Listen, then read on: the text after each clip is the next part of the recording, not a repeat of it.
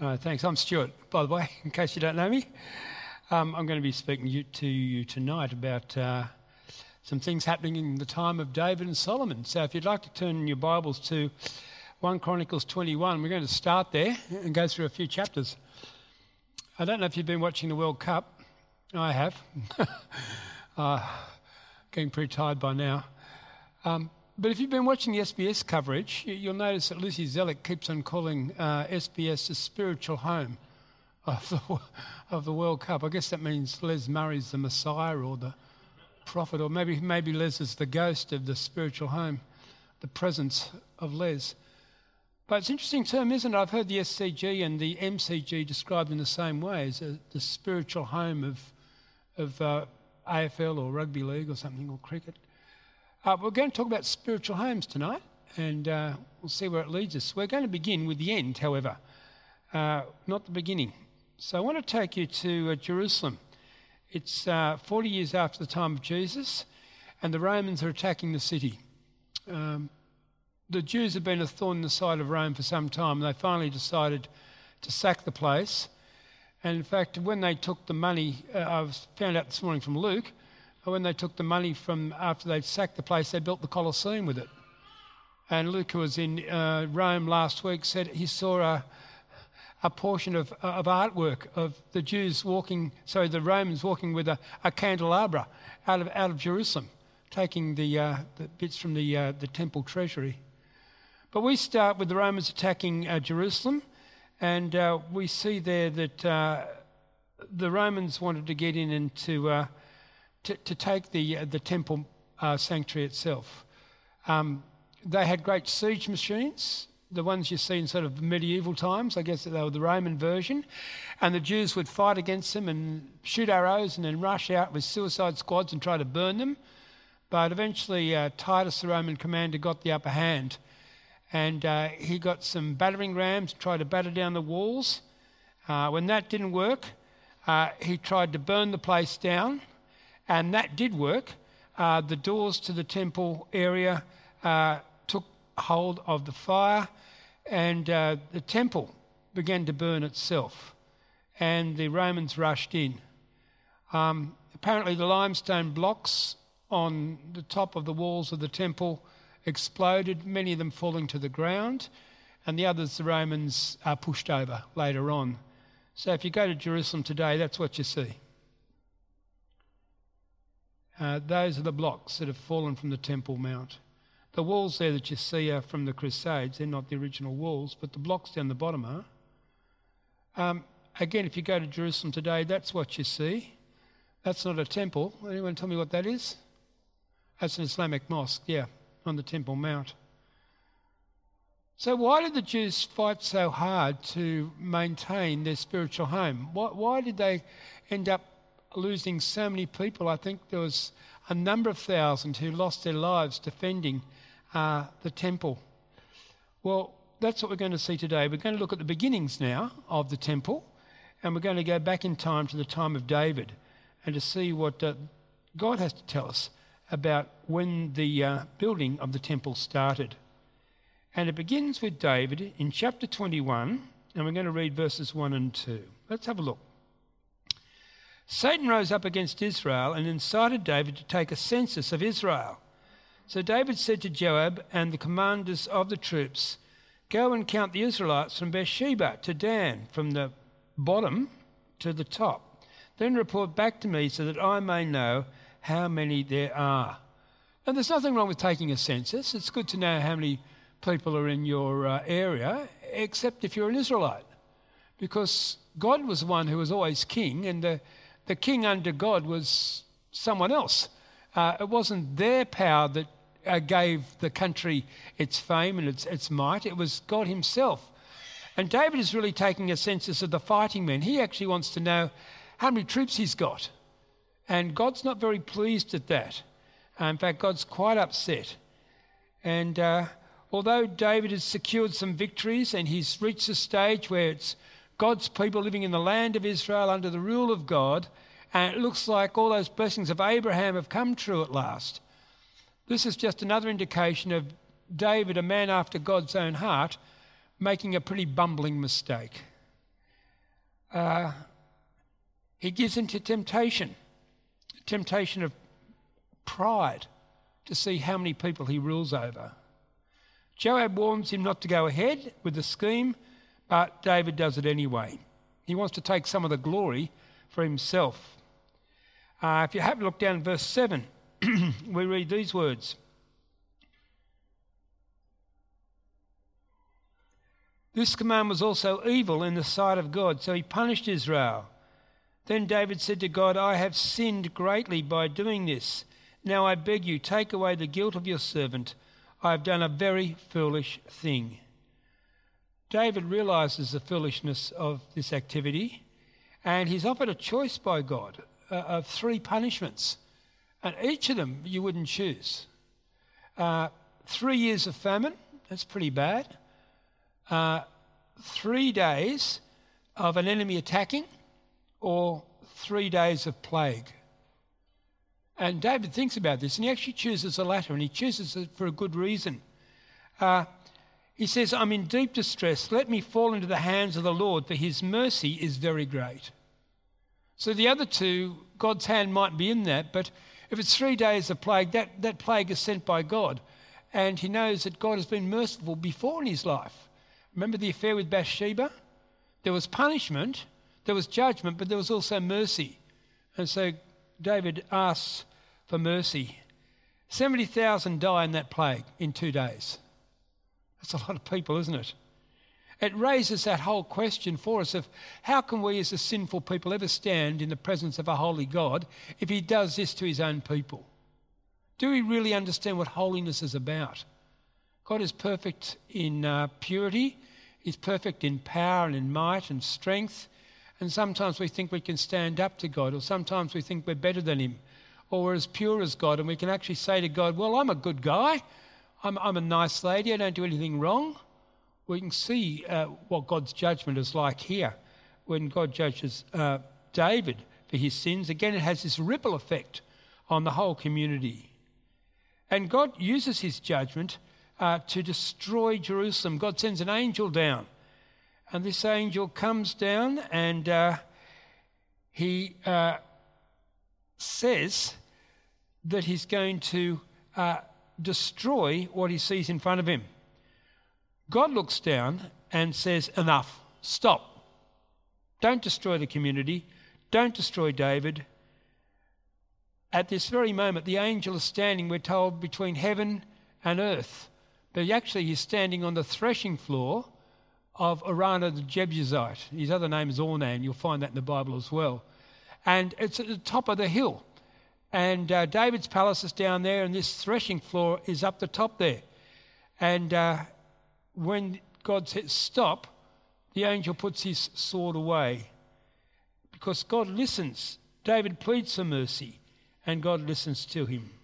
And he says to David, Right here, you're to build an altar to offer sacrifice. Now, the threshing floor is built on a hill because that's where you chucked up the, the grain, and the wind on the hill would blow it away. And you'd be left with uh, not the chaff, but the, the grain that you needed. And so, on this hill, at the heart of Jerusalem, above David's palace, um, Araunah thinks that this king is about to take his land. He knows that King David is very powerful, and so he says, Well, look, you, you have it. Um, I, have no need for it anymore. It's yours. In fact, you can have the, uh, you can have the oxen as well. Uh, it's, it's yours to take. But David won't have that. He wants to buy the land and the oxen at full price. He knows that sacrifice is always costly. Uh, it wouldn't be a gift, would it, if he got it for free? Unlike Cain, who brought a second rate sacrifice to God, David won't do that. So on the hill above his palace, David builds an altar and offers burnt offerings to atone for sin and peace offerings to enjoy that relationship with God, to bring that relationship back with a community that's being destroyed. He understands that the death of even 70,000 people in three days couldn't atone for sin. Only the spilt blood of a sacrifice could do that. An approved substitute. So David calls out to the Lord, and the Lord answers from heaven with fire remind you of anything else? When else can you think of a sacrifice uh, on a hill and fire coming down. Remember Elijah? Yeah, Mount Carmel? Yeah, similar sort of thing, isn't it? The Lord speaks to the angel, the angel puts his sword away. The fire from heaven answered a question that David had been asking and burning in his heart for some time. Where was he to build the temple for the Lord? Because he wanted to do that for a long time. In fact, in one of the Psalms, Psalm 132, David writes this Lord, remember David and all his self denial. He swore an oath to the Lord. He made a vow to the mighty one of Jacob I will not enter my house or go to my bed. I, I will allow no sleep to my eyes. He must have been watching the World Cup. Or slumber to my eyelids till I find a place for the Lord, a dwelling for the mighty one of Jacob.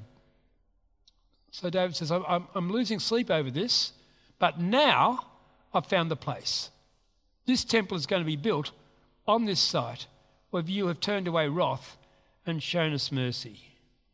It's a threshing floor on the mountain. It's a place where mercy was sought.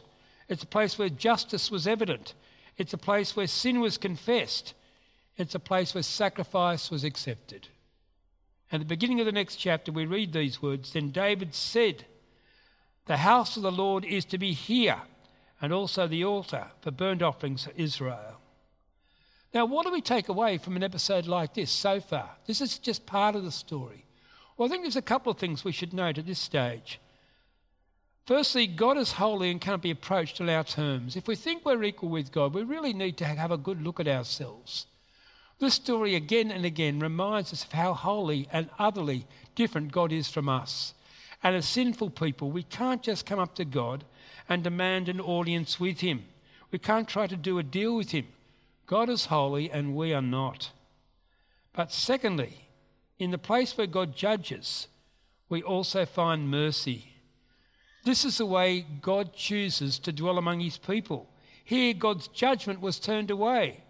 And here is a place where God's temple is to be built. It's a fitting place, isn't it, for the temple of God? So David offers a sacrifice on the spot. It was to be the first of many sacrifices. Or was it the first sacrifice on this spot? Well, we're told later on that the name of the mountain on which this threshing floor was was Mount Moriah. And someone had already walked up that mountain with his son to offer sacrifice. His name was Abraham. And when Abraham reached into his belt and pulled out his knife and was about to raise it to kill Isaac, God again steps in and says, Stop and provides another sacrifice so that Isaac might live, a substitute for Isaac. And so on that day with Abraham, on this day with David, and on these same hill with Jesus, on these same hills, this is the place where God would see the sacrifice and turn away from bringing wrath on his people. You remember David can't build this temple, can he? He's a man of war. 2 Samuel 7, he wanted to do it. We were told a few weeks ago, but Nathan the prophet said, No, no, God has spoken to me. You're not that man to do that. You're still fighting wars. You're still, you've got the country nearly settled, but not quite. It's got to be a son of yours who's a man of peace who will build the temple for you. Well, if David can't build the temple, he's going to do everything but. So we read in the next couple of chapters that uh, he makes plans, he provides the labour and the materials, and he bankroll, bankrolls the whole project. If you have a look at chapter 22, and we're going to read verses 2 to 4 of that chapter, and then we're going to jump to verse 14. uh, let me read it to you. So David gave orders to assemble the aliens living in Israel and from among them he appointed stone cutters to prepare dressed stone for building the house of God.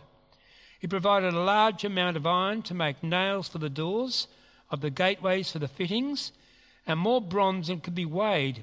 He also provided more cedar logs than could be counted, for the Sidonians and Tyrians had brought large numbers of them to David.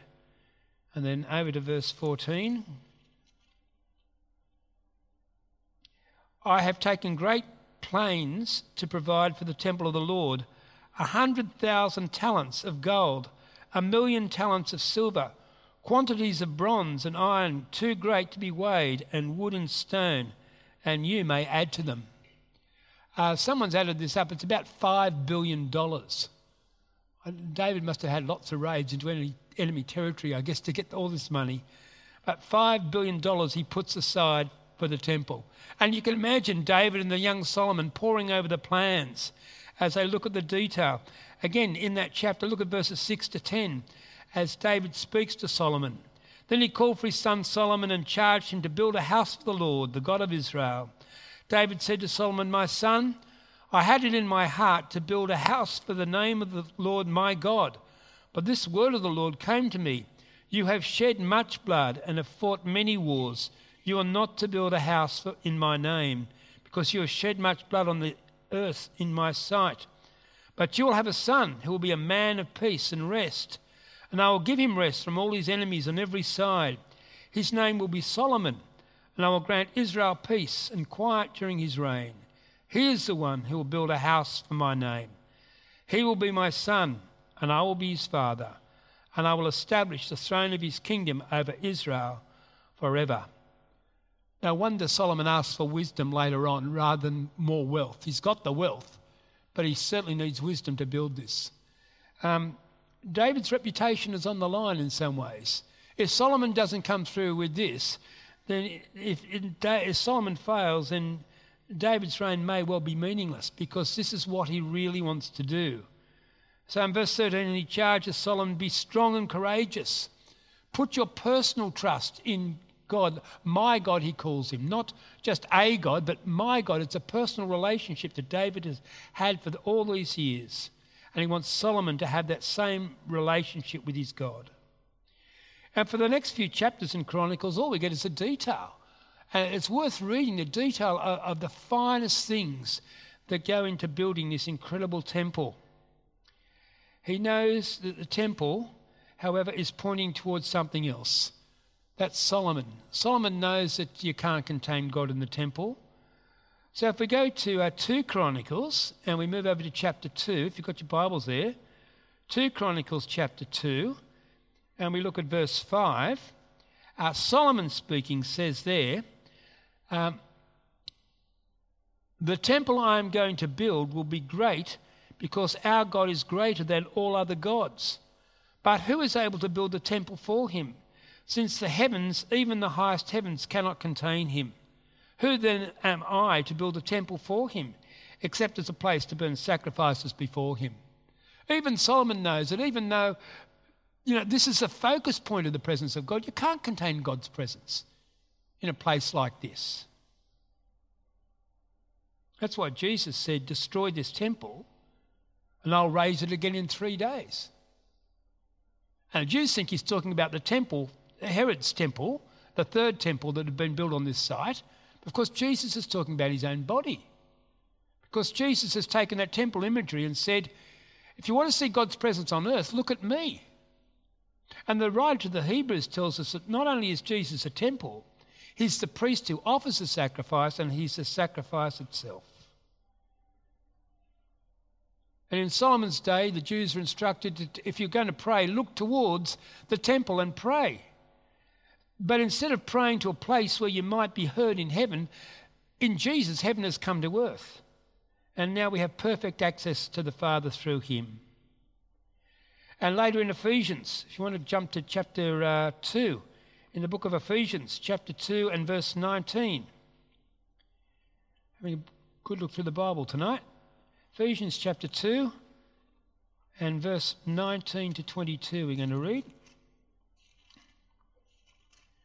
We see Paul picking up this story and uh, running with it and telling us a little bit more about what this is going to be like. I'm still in Galatians. I hope you're in Ephesians. Ephesians 2, verse 19. Consequently, you are no longer foreigners and aliens. He's talking to the Gentiles here, but fellow citizens with God's people and members of God's household built on the foundations of the apostles and prophets, with Christ Jesus himself as the cornerstone. In him, the whole building is joined together and rises to become a holy temple in the Lord. And in him you two are being built together to become a dwelling in which God lives by his Spirit. See that temple imagery? It's gone from a place to a person, and now it's moving out to people. We're told that we are the temple of God. Citizens from every nation are the temple if we're filled by the Spirit of Christ. This is how a holy God can dwell with an unholy people because Christ's Spirit is with us. And Jesus has died for us, and Jesus is pleading for us. The Jews in AD 70 fought for their lives defending the temple from the attack of the Roman army. For them, the very presence of God was in that place. What they didn't realise was that God had already left the building. Well, how do you experience the presence of God? By believing in the name of Jesus and letting His Spirit dwell in you and change you to become more and more like the Son Himself. When Solomon finally builds a temple, the holy place where God's presence and glory dwelt was a nine by nine metre box. It looked something like that nine metres by nine metres. In the book of Habakkuk, towards the end of the Old Testament era, the writer there says this For the earth will be filled with the knowledge of the glory of the Lord as the waters cover the sea. It used to be an old hymn we sang. And through the coming of Jesus and the lives as Christians, this temple vision is now being fulfilled. No longer do we look to this hill on Jerusalem, we're now looking outwards to the whole earth. And we're seeing that as Christians move from Jerusalem to Samaria to the ends of the earth, so they take with them the glory of God. Has it culminated yet? No, we're still waiting for that time. And in the book of Revelation, we find that that time is about to come when Jesus returns. So, finally, if you want to turn to the book of Revelation, this is the end of our trip. Revelation chapter 21 and verse 22. Uh, here, uh, John has a vision of a new Jerusalem coming down from the heavens. I think I might have a picture of it here. Oh, there it is. Yep.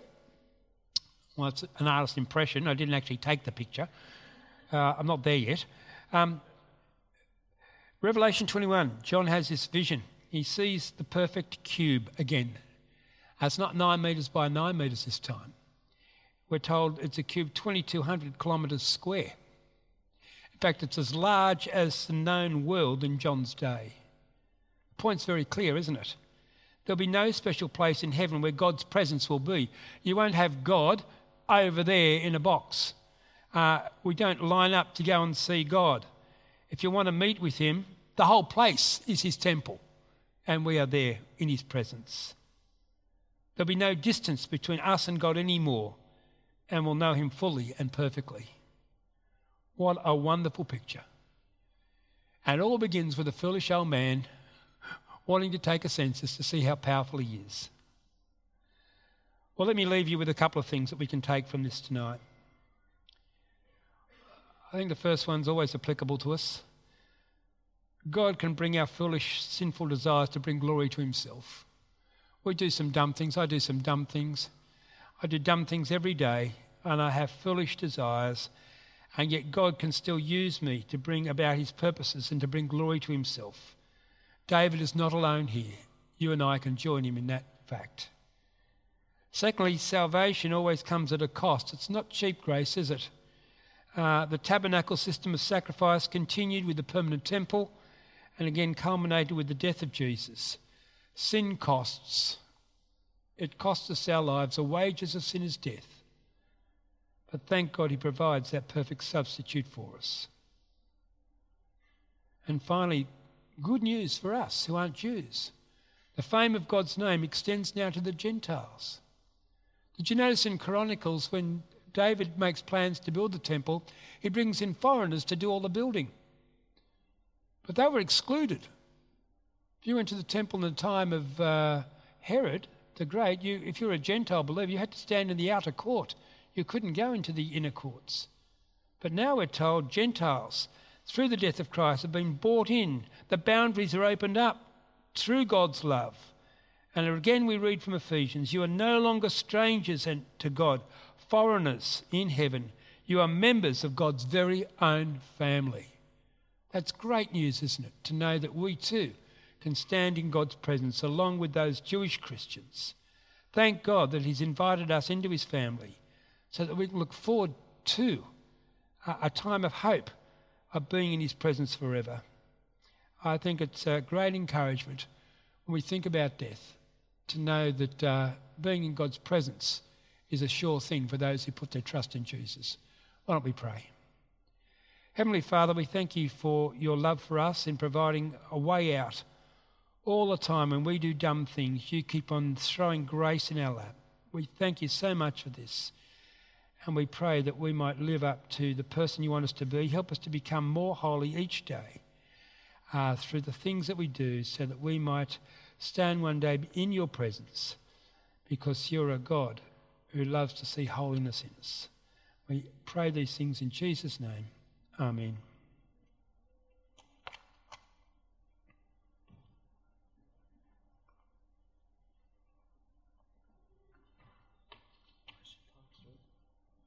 Oh, question. Oh, I nearly questions without nearly got notice. away. nearly snuck away again. We're up there. Any questions? I got one. I want to turn to 2 Samuel chapter 24. I'm not going to answer this, I'm just going to throw it out to you.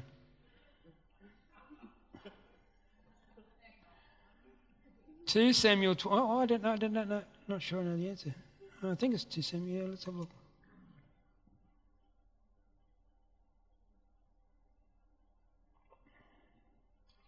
Here's a story in uh, Samuel's version of that same event of the census being taken. You remember in 1 Chronicles, it said in 1 Chronicles uh, that uh, Satan incited David to take the census. Have a read of chapter 24, verse 1. What's it say there? Who, who'd like to read that?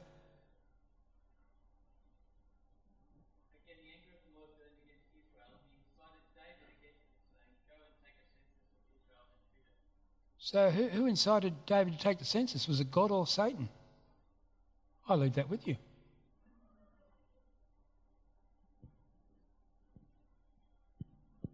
Anyone got an answer?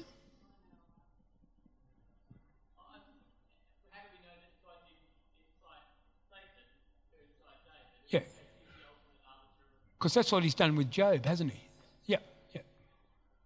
And often you'll get, you know, these are written by, by people who don't have all the answers, but uh, that's the way they see it. And uh, we can see there's a spiritual dimension that we just don't know what's happening.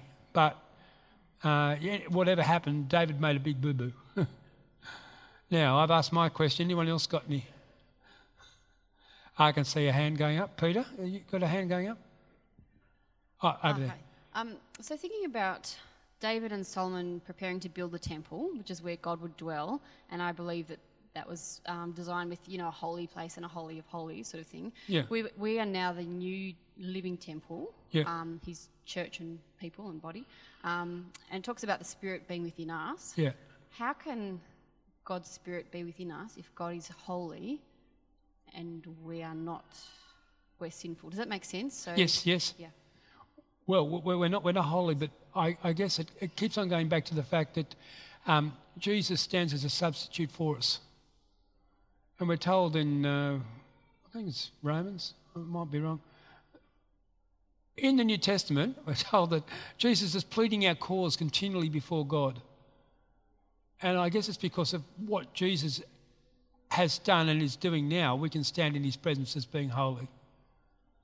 So God's Spirit is within us. We know we're not perfect, but we're striving to become what we already are in Jesus. So we should be moving in that direction of holiness. Kath.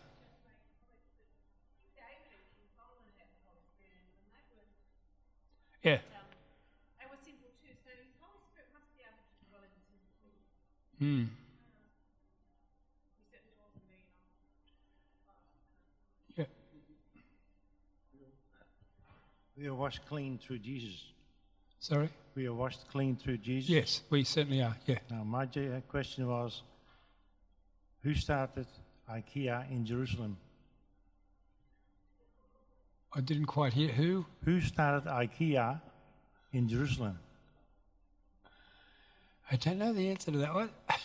David. He was not allowed to build the temple, but he, put it, he did it in kit form. So, in my eyes, he built the temple. But this is how, how young kids can remember things.